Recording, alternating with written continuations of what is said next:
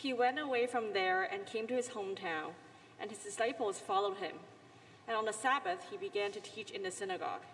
And many who heard him were astonished, saying, Where did this man get these things? What is the wisdom given to him? How are such mighty works done by his hands? Is not this the carpenter, the son of Mary, and brother of James, and Joseph, and Judas, and Simon? And are not his sisters here with us? And they took offense at him. And Jesus said to them, a prophet is not without honor, except in his hometown and among his relatives and his, in his own household. And he could, no, he could do no mighty work there, except that he laid his hands on a few sick people and healed them. And he marveled because of their unbelief. And he went about among the villages teaching. And he called the twelve and began to send them out two by two, and gave them authority over the unclean spirits. He charged them to take nothing for their journey except a staff, no bread, no bag, no money in their belts, but to wear sandals and not put on two tunics. And he said to them, Whenever you enter a house, stay there until you depart from there. And if any place will not receive you and they will not listen to you, when you leave, shake off the dust that is on your feet as a testimony against them. So they went out and proclaimed that people should repent. And they cast out many demons and anointed with oil many who were sick and healed them.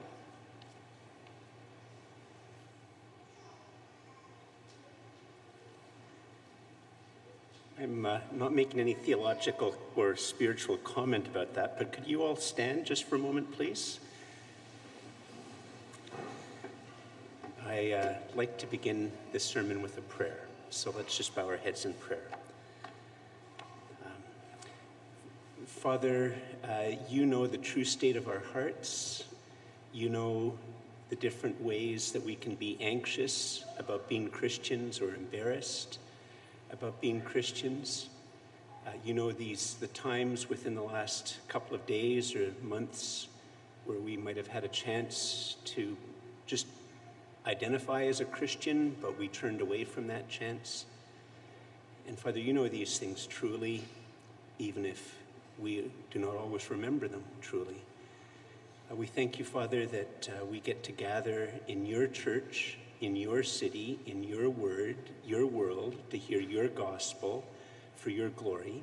And we ask that you would gently but deeply pour the Holy Spirit upon us at this time so that your word and the gospel might be more deeply real to our hearts and that we might live free and whole to bring you glory in this city, in Gatineau, and to the ends of the earth. And we ask this in the name of Jesus. Amen. Please be seated.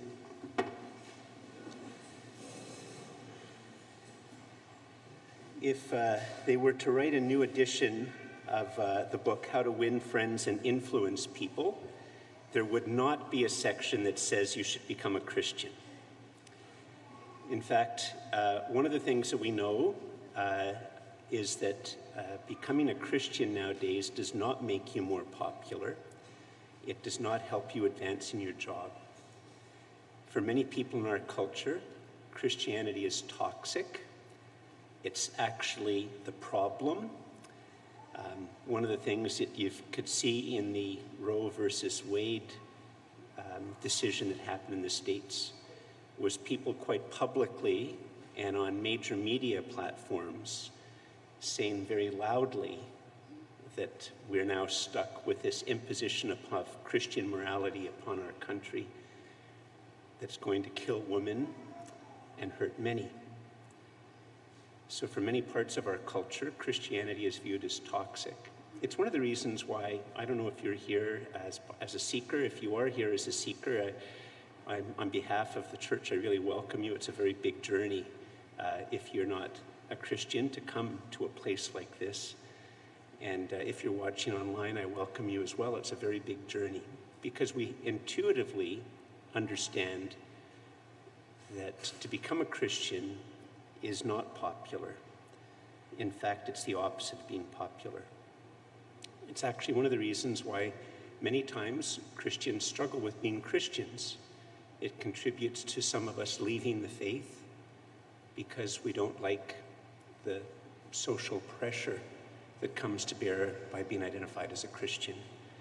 And it also explains why it's not unusual for people to want to change the Christian faith to try to make it more socially acceptable because there's something very deeply human about wanting to have friends, to be liked, to be popular.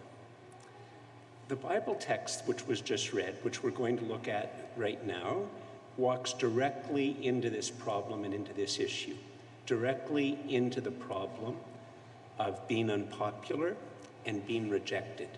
So it would be a great help to me, whether you look on your, your bulletin or if, like me, you have uh, this is called a Bible. It's a, a book for those of us who remember what Bibles and books are like. It'd be a very great help if you turn to Mark chapter 6, verses 1 to 13. And we're going to look at this story and we're going to walk towards these particular types of questions. So, just as you're sort of looking there, just a little tiny bit of a context. If you're watching online, I don't know what's been said here in previous weeks, but uh, you know, it looks so funny. Here I am reading it in a book, and it has like it's all a bit worn, but it's fancy paper, and it looks like it's a. The thing to understand when we're looking at Mark chapter 6 and when we're looking at Mark in general is that we're looking at one of the four ancient eyewitness biographies of Jesus. We're looking at one of the four eyewitness biographies of Jesus. Um, and uh, Mark himself would have been a direct eyewitness of some of the events that he records, but he knew eyewitnesses, and he wrote this eyewitness biography when there were literally thousands of eyewitnesses still alive who could have told him that he got it wrong or he got it right. Uh, just the other day, I was talking to somebody who, of course, like many people in our culture, think that you can't actually trust that even if this is supposed to be an eyewitness biography, that it's actually accurate, that it's been changed so many times throughout the years that uh, you can no longer trust it. And I just said to him, do you, do you think you can actually trust if you read, you know, uh, you read Plato or Aristotle or any of the ancient writers, do you think that fundamentally they got it right? And after a bit of hemming and hawing, he said yes. He said, well, I said to him, you know, the very same monks that translated, that, that, that kept copies, made copies of Plato and Aristotle are the same monks that copied the Gospels. So you can't get rid of the Gospels without actually getting rid of everything. The exact same monks. So why, why would you disbelieve the monks when it comes to re- copying Mark, but not disbelieve them when they copy Plato or Aristotle or any of the other ancient writers? All the exact same monks were doing the copying. So what we're looking at here is an ancient biography of Jesus and uh, what's just happened in this story, because Mark, this biography tells a story, and what's just happened is uh, two stories ago, uh, Jesus and the disciples were on the pagan side of, uh, of the promised land. And uh, there, Jesus had an encounter with a man who was possessed by demons. And he cast the demons, uh, it was a legion of demons, out of the man. And the reaction of the, of the, of the crowd was that they wanted Jesus to leave. So Jesus left and came back to the Jewish side of the Sea of Galilee. And uh, when he came to the Jewish side of the, the, Sea of Galilee, the story just before this is uh, there's a crowd, uh, a man who's a ruler in the synagogue wants Jesus to come and heal his daughter who's on the point of death. Jesus agrees to go. He gets waylaid by a woman who's been impoverished uh, with a very shameful and debilitating um, and socially isolating uh, condition for a dozen years, and he heals her. And then he goes ahead, the, the young girl has died, but he goes ahead and he raises her from the dead. And that's what's immediately happened before this. And here our story continues, and it goes like this He, that is Jesus, went away from there and came to his hometown. That would be Nazareth. And his disciples followed him. And on the Sabbath, Jesus began to teach in the synagogue and many who heard him were astonished, saying, Where did this man get these things? What is the wisdom given to him? How are such mighty works done by his hands? Is not this the carpenter, the son of Mary, the brother of James and Joseph and Judas and Simon? And are, and are not his sisters here with us? And they took offense at him. Now, just pause. We're going to go back and look at this just a bit in a moment. So sometimes uh, there's many people here who speak more than one language. And you know that when you speak more than one language, sometimes it's very hard to capture uh, what, what's something said in one language into the other language.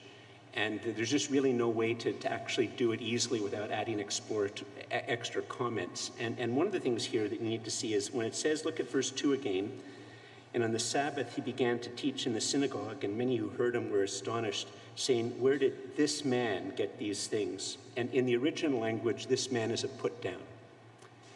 It would sort of be a little bit like uh, if you're at the University of Ottawa or Carleton University and um, you're, you're, having a, a, guest speaker at a prestigious thing.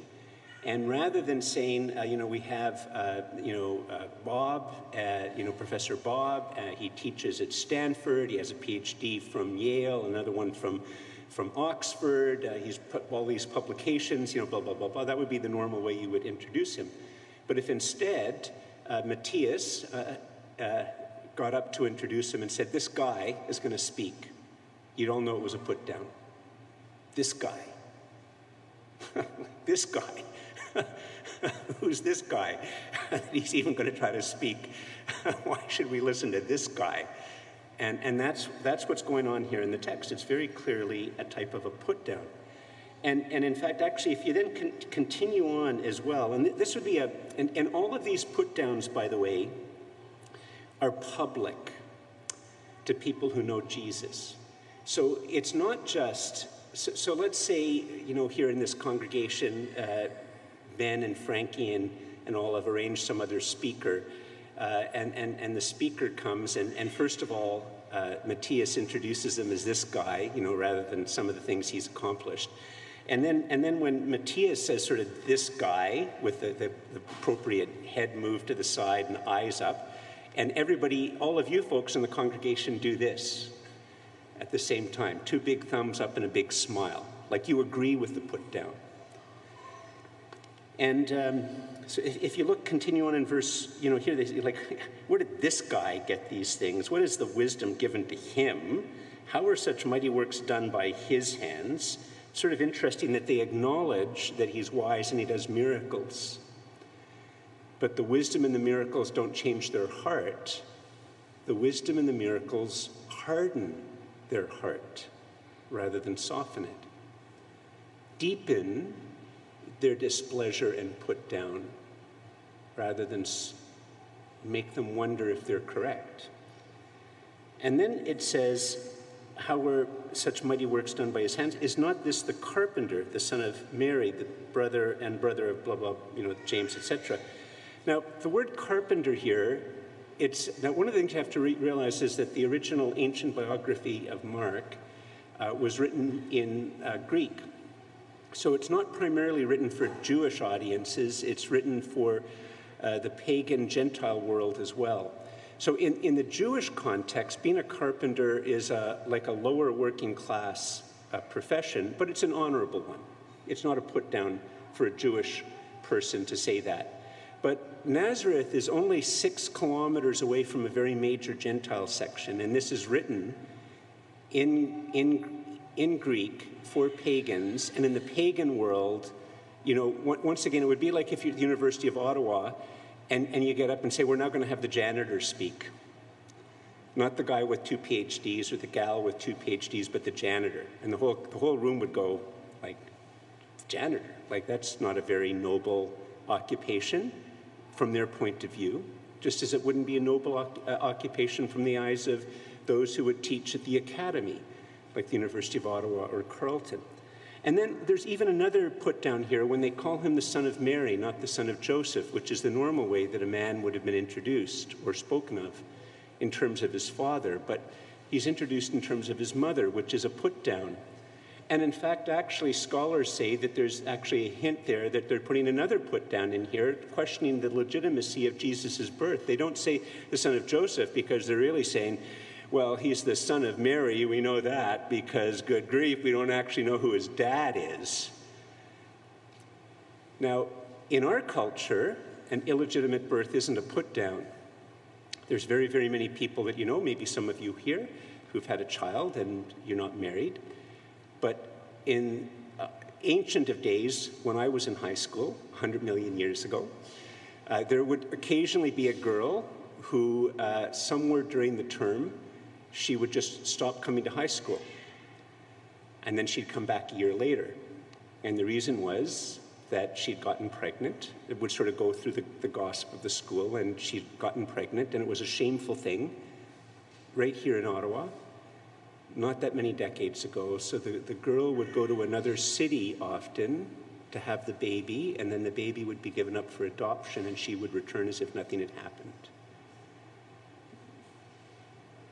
So, in this Jewish culture, at the time, it was far closer to then than it is now in Ottawa, but it's a, a shameful thing, and it's all done in public with the approval of the public. Now, one of the things to understand when you read the Bible is that the Bible is in some ways a window and in some ways a mirror. It's a mirror in the sense that if you read it with an open heart, it reveals who you are. It reveals the, the true state of your soul and what really goes on in your, in your mind. And it's also a window because it opens a window to the real world. Because in the real world, the triune God exists.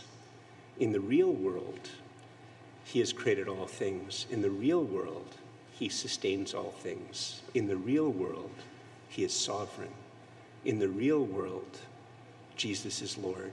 In the real world, He is going to come again. In the real world, there will be a judging of the living and the dead. That is the real world. And so the gospel texts are both a window into the real world, especially God, and who you are in connection with the, the, the, true and living God. It's also a mirror that helps you to understand and see yourself. So you need to pause here and ask yourself if this had happened to you, if you had been publicly shamed and offended and not only had you been publicly shamed and offended, but the people thought that the shaming, the offending was good. There'd be high fives for the people doing the shaming. How would you react? In fact, actually, if you think about it for a second, what's being described here is a common theme. If you go on Netflix or Amazon Prime, you will effortlessly come across movies of people who've been shamed and misunderstood by their families. It's a constant theme in Hollywood. Well, how, does, how would you react if, if it was me, and I'm probably not as holy as most of you, maybe all of you? I would probably go between deep embarrassment, self doubt, and murderous revenge fantasies. But I'd want to slink away. Of course, in Hollywood, it might be in the horror movie. It is not just a murderous fantasy, but all those shameful people die. Or it might be, if it's another type of movie, maybe you can be, for our LGBTQ plus friends or the artistic community, some great triumph, and everybody now starts to worship them and confess their wrongdoing to them, and that's how it works in Hollywood. In real life, of course, as we know, many of us struggle with these words of rejection and offense, sometimes for decades. Well, let's see what Jesus does. Look at verse 4. And Jesus said to them, A prophet is not without honor, except in his hometown and among his relatives and in his own household. So first of all, what he's going to do about he's going to do sort of I'm going to point out three different things that Jesus does in response to this profound rejection and shaming that happens to him in his from his family and his community. The first thing is he just names it, he points it out. And he uses a, a saying which is common in the pagan and the Jewish world. Uh, but it's interesting that when he says this, look at it again. A prophet is not without honor, except in his hometown and among his relatives and in his own household. He does it without pity, self pity, or attack. He speaks the truth. He knows that he's a prophet and more than a prophet, and he's been treated without honor. He, he speaks the truth, but not in a way that he just speaks the truth. It's very simple. This is going to be very important Because, of course, one of the things that we need to continually grasp as Christians is increasingly important is that Christians have to understand ourselves to striving every day to be people of the truth and not people of the lie. We increasingly live in a world that worships the lie, who thinks that if the lie is spoken with confidence, it becomes the truth. It's their truth.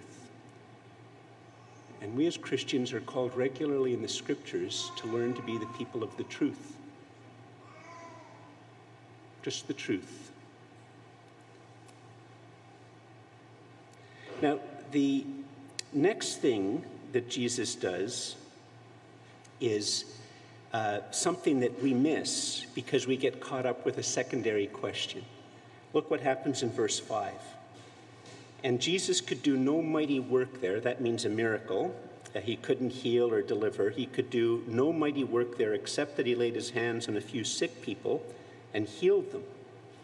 Now, we, um, in 2022, when we read something like that, we sort of immediately go to the question how come he couldn't heal people?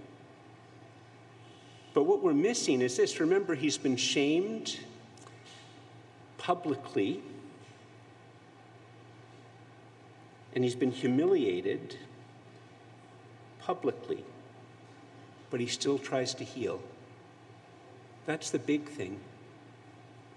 I mean, just, you, know, I mean, the, the Bible know, we know from, from now that Jesus knows the secrets of the heart. He could have started the public square and said, you say these things about me. I happen to know this is what you did, you did, you did. You said that about me. You know what, everybody? This is what he did. You did this to me. Everybody, I can tell you what she did. I can tell you what she's thinking. He could have done all of those things. Or he could have just, in a, in a rage, just stormed away. But after being publicly humiliated, he still seeks to heal and deliver. That's the big thing which is in this text. He still seeks to heal. I would have murderous revenge fantasies. And I would want to say, let them all stay sick and demon possessed. He still seeks to heal. You see, the world can't stop Jesus from being Jesus. The world can stop Christians from being Christians. But the world can't stop Jesus from being Jesus. That's one of the reasons we can have such a profound confidence that when we put our faith and trust in Jesus. In fact, I, I, would say if you're here as a bit of a seeker or a skeptic, or if you're watching as a seeker and a skeptic, and you try to understand in a world that, that being a Christian w- will not help you, in fact, will hurt you, why on earth would you be a Christian? Well, one of the reasons is the world can't stop Jesus from being Jesus. And Jesus heals and delivers and speaks the truth and reconciles us to God. And nothing can stop Jesus from being Jesus. Why could no people be healed? Because the attitude and the habits and the actions of the community, and in some ways, what you see here is a foretaste of hell. I'd rather be demon possessed than come to that guy and be delivered. I'd rather be sick than go to that guy and be healed. I'd rather believe lies than go to that guy and hear the truth.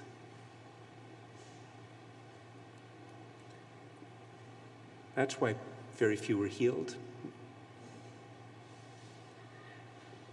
Two weeks ago, uh, so in, our, in, in my church at uh, Church of the Messiah, where I serve, we're going through the, the Abraham story, and I'm, I'm not very good at thinking through all of the things. Like, anyway, it's only as like two weeks out that I realized that I'm going to preach on Sodom and Gomorrah during Pride Month. Um, and then people wonder why I don't have a mega church. No, it's very obvious. That's not what you do. if you want to have a mega church, just preach on Sodom and Gomorrah during Pride Month. Uh, anyway, one of the things which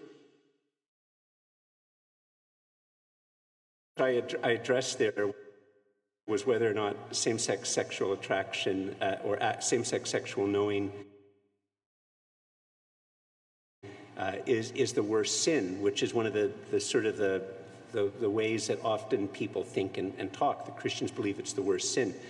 This text is actually one of the many texts which show that that's not the case. That's one of the things I, ta- I talked about last week. It's, it's, still, a, it's still a sin, but it, in fact, far from, far from the worst. Look what happens in 6a. And he marveled. Remember, he's, these are people who not, not only have they shamed him, but they've said, I'd rather be demon possessed than go to this guy to be healed, delivered. I'd rather be sick than go to this guy to be healed. And Jesus marvels he is amazed, he's astonished, but not in a good way, at their unbelief. At their unbelief. He's gobsmacked by their unbelief.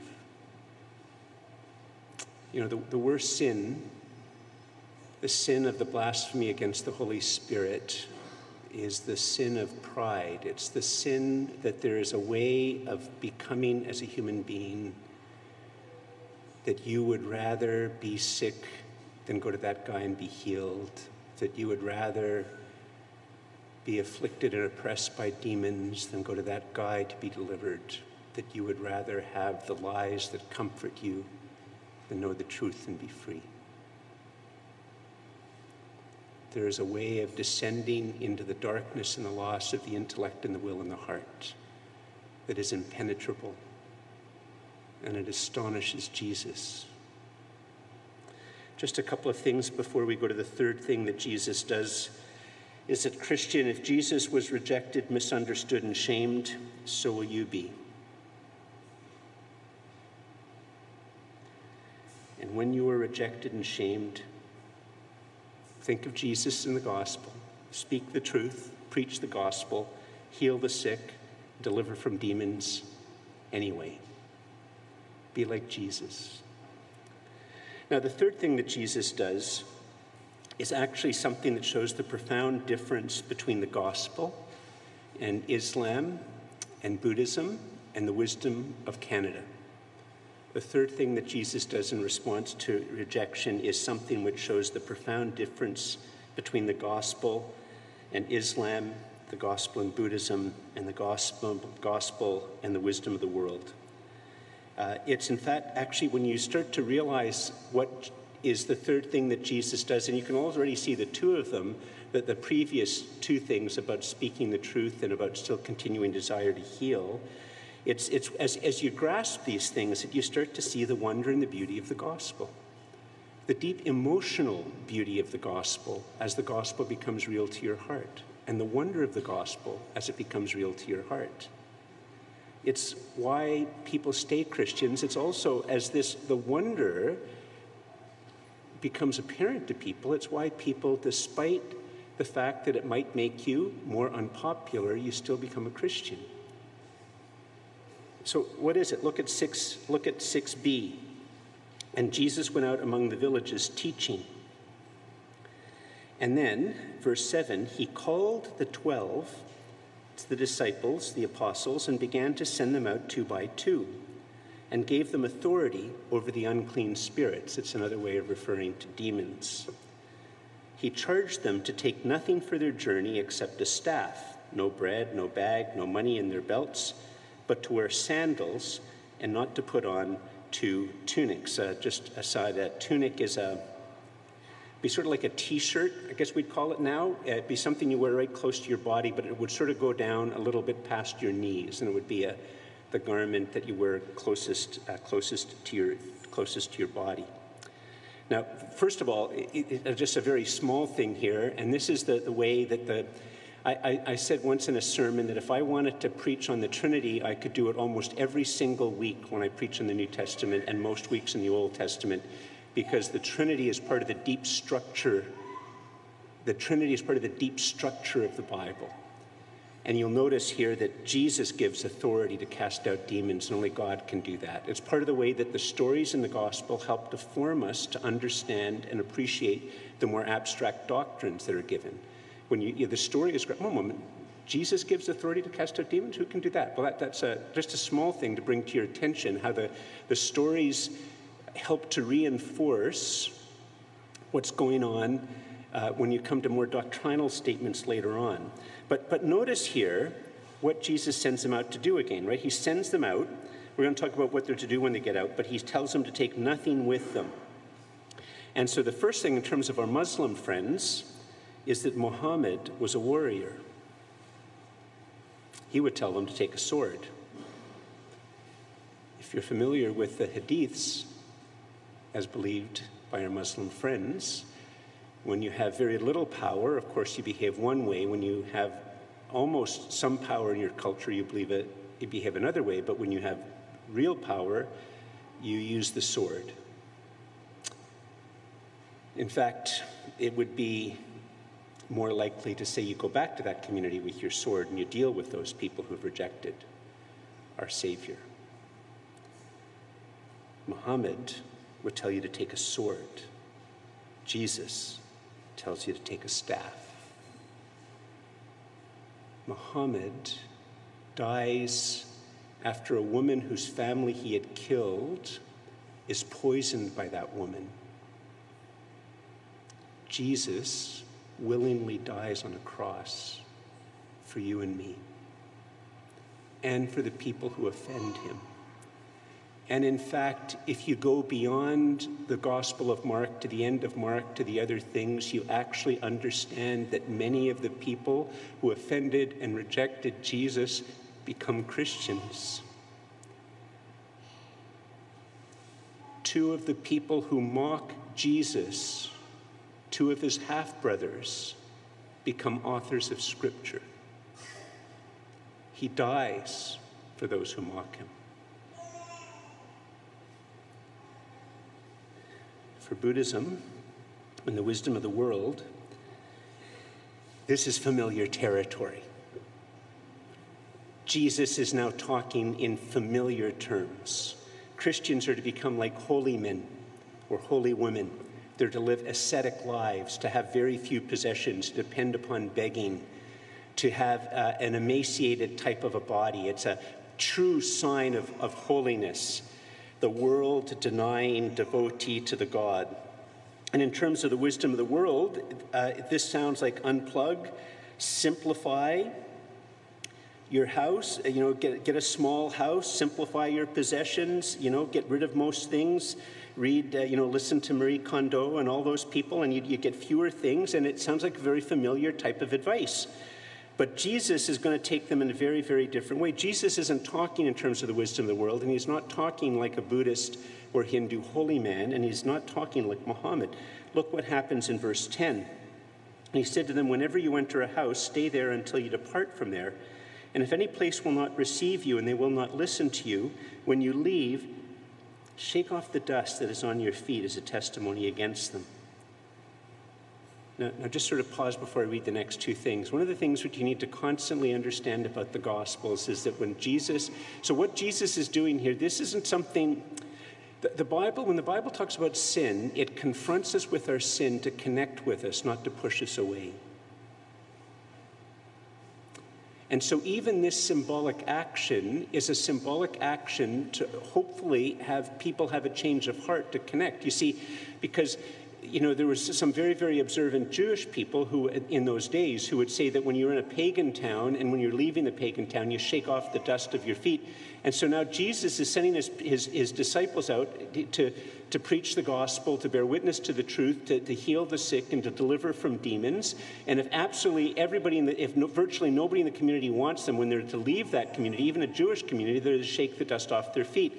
And, and this sounds like a judgment text. On one hand, it is something, it is warning them about judgment, but this symbolic act, that it's done in the hope that people would go, one moment, whoa, whoa, whoa, whoa, whoa, don't, don't go away. Why did you do that? Like, come back here a sec. Like, why did you do that? The sin is brought out not to push you away, but to hope, because God desires to connect with you. Three different times in the book of Ezekiel, there's this beautiful line. It's, it's reflected in the uh, Anglican book, of the old Anglican Book of Common Prayer, morning and evening prayer service. God takes no delight in the death of a sinner, but rather that he will turn from his wickedness and live. That's the heart of our Father. That's the heart of Jesus. Just finish reading verse 12 and 13. So they went out and proclaimed that people should repent. Uh, in other words, they're to proclaim who Jesus is. Um, you know, uh, if you look back at the very beginning of the Gospel of Mark, where it gives you sort of the summary uh, that uh, that Jesus has come, he's come from God, the kingdom of God is at hand, they're to repent and believe the gospel. And as, as the, by the end of the Gospel of Mark, you're going to know more fully what that actually means. But right here, right now, they're just talking that God has come, he's doing something in the person of Jesus. And, uh, and, and, and God is doing what only God can do, and they're, they're to proclaim that. Uh, so, so they went out, verse 12 again, and proclaimed that people should repent because you have to turn from w- the wisdom of the world to, to, to the gospel and Jesus. And they cast out many demons and anointed with oil many who were sick and healed them. So you have a bearing witness to the truth, uh, which means you have to repent of lies and, and idols and false beliefs. Um, and, uh, and, and, and, and you're to, to come to Jesus. And, and so, how do we see, once again, the differences between Islam, let's say, and Christianity? The profound reflection here it's not by the sword, and it's not by social control, but it is by the free preaching of the gospel and the free offering of healing and the free offering of deliverance. And the preaching and healing and deliverance all ultimately point to Jesus and no other. And how is this different than Buddhism and Hinduism? Jesus is not te- teaching non attachment or detachment. He's not teaching mindfulness. He's not teaching to see the world as, in fact, not being real. That our true destiny is to merge with the One, to lose our earthly attachments. He literally tells them to heal and deliver so they can live in the world free and whole in Him. And, and it's not the wisdom of the world where it's just a lifetime lifestyle season because you're overwhelmed with all the pressures of the world and you need to just spend some time simplifying, simplifying, simplifying, eat, pray, love. It's especially something which is true for the well off or the childless that you can just maybe go travel and, and get simple and have good experiences and, and, and, and eat, pray, love. This is a very, very different type of a call. It's, it's a call.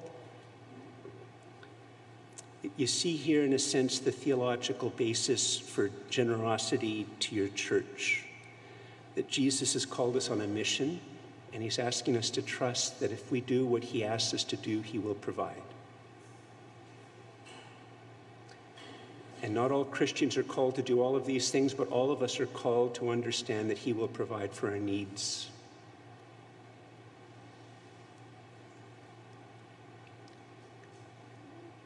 You might give 10% of your income, not to show your detachment from the world,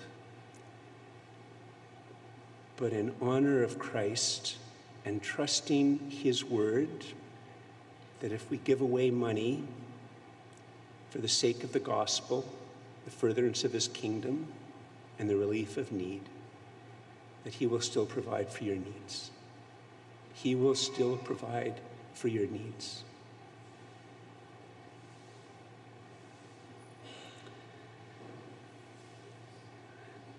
One of the things that you often see in movies, sort of as we draw this to a close, I've, I've gone past my time limit. I ask your, your forgiveness for that.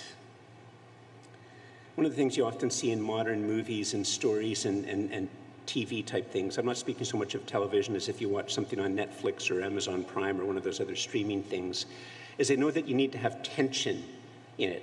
So you'll, you'll see something in the first episode or the second episode, and it, there's some revelation or there's something that happens and it creates tension and it, it keeps you wanting to watch. But then they just leave them all hanging there. It, it's like in, the, like in some movies, they sort of, you, know, you almost feel as if in some movies they say, oh, it's 15 minutes, it's time for a fight. Or it's 10 minutes, it's time for a woman in a bikini. It's, you know, 15 minutes, we need a car chase. And they just sort of randomly put it in there, whether it's needed for or not in the plot.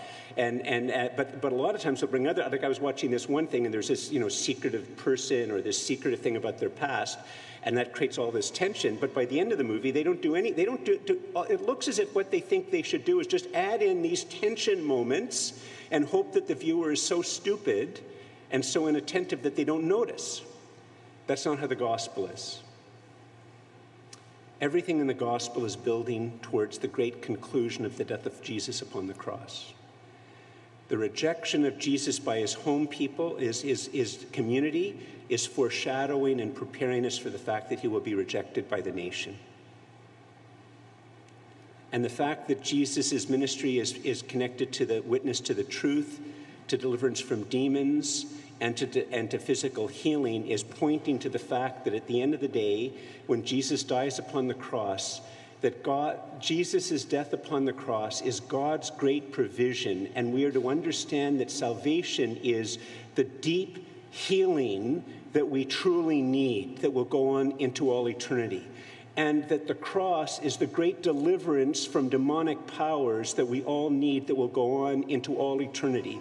And that the cross is the profound revelation of God, the truth of God's love and care and, and, and justice and mercy that will go on for all eternity. That all of these things are helping us to understand the wonder and the beauty of the cross that to, to, to come to Jesus, to be gripped by the gospel, to know him as Savior and Lord, is to embark on a journey, given that the ultimate thing is all done there on the cross, all these smaller things are also there. That, that given that the ultimate thing is one for Christ, is, that, is this deep eternal healing and fitting us for heaven and reconciliation to God. So therefore, we should be concerned with the lesser healings of the sick and of the things which are going around us and the lesser deliverances and in a sense, the lesser truth, all truth, because ultimately, when you see the cross at the end, it's capturing all of the streams, all of the in- intuitions, all of the images of the entire gospel are helping us to understand what happens when Jesus dies on the cross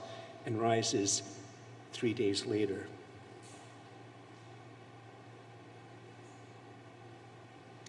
Jesus calls ordinary people like you and me to be his. He dies for the unworthy, the mockers, the dismissers. I'd like to just add ask you to stand sort of in closing. I'm going to say a prayer. One of the things you see in this text, by the way, um, if you want to be a devout Muslim, you need to learn 7th century Arabic. If you want to be a devout Buddhist or Hindu, you need to adopt a lot of cultural practices connected to it. In other words, you have to go to those religions. The Christian faith is a go to faith. It's a go to faith. It's why you guys are going to Gatineau. And I know it's the heart of your church that after you plant a church in Gatineau, you'll plant another church. I can just share. I'm, I'm hoping to help plant a church in Seoul, South Korea. Maybe some of you could pray for that. We're trying to plant a church in Canada. We're trying to get back on the university faith. I'm not saying that to boast about us. It's not boasting at all. All things come of him, and of his own have we given him. But the heart of the Christian faith is to go. It's to go. That's why the Bible's got translated. The Bible being translated isn't like a mistake, it's a design feature the end of Matthew's gospel, Jesus wants every people group on the planet to know Jesus. And that means you need to translate the gospel and the scriptures into the heart language of every people group in the planet. We are to go. And we are to go because he is the Savior of the whole world. And he is the Lord of the whole world and every single human being needs him. You need him. I need him. Let's bow our heads in prayer. Father, if there are any here or watching or who watch downstream that have not yet given their lives to Christ, we ask, Father, that the Holy Spirit will continue to move in their hearts and minds and, and bring them to a saving faith in Jesus. And if, if they are here watching, Father, and they never have given their life to Christ, then, Father, uh, may this be the moment where they stop listening to me and speak directly to you and say, Jesus, I am not worthy, and I am not a very good person, uh, but you are worthy, and you are love and you will reconcile me to the Father, and you will bring me that deep healing that goes on into all eternity and deliverance. And I ask that you would take me so that I might be in you, that you might come into me and be in me, and be in me as my Savior and my Lord. And Father, for those of us who are here who are already Christians, we recommit to you.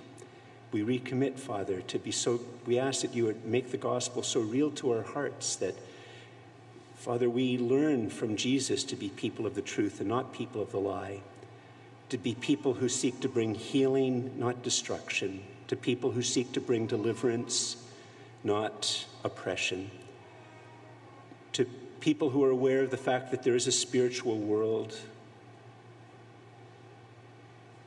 and not to be people who deny it. To reject, to be people who reject all forms of the demonic that might be us, that we would be people of justice, that we would be people of mercy and compassion. Please grip us with the gospel, that we might become more like Jesus, and that you would give us a heart to pray for those who do not yet know Jesus as Savior and Lord, that they will come to a saving faith in Him. And we ask this in the name of Jesus, your Son and our Savior. Amen.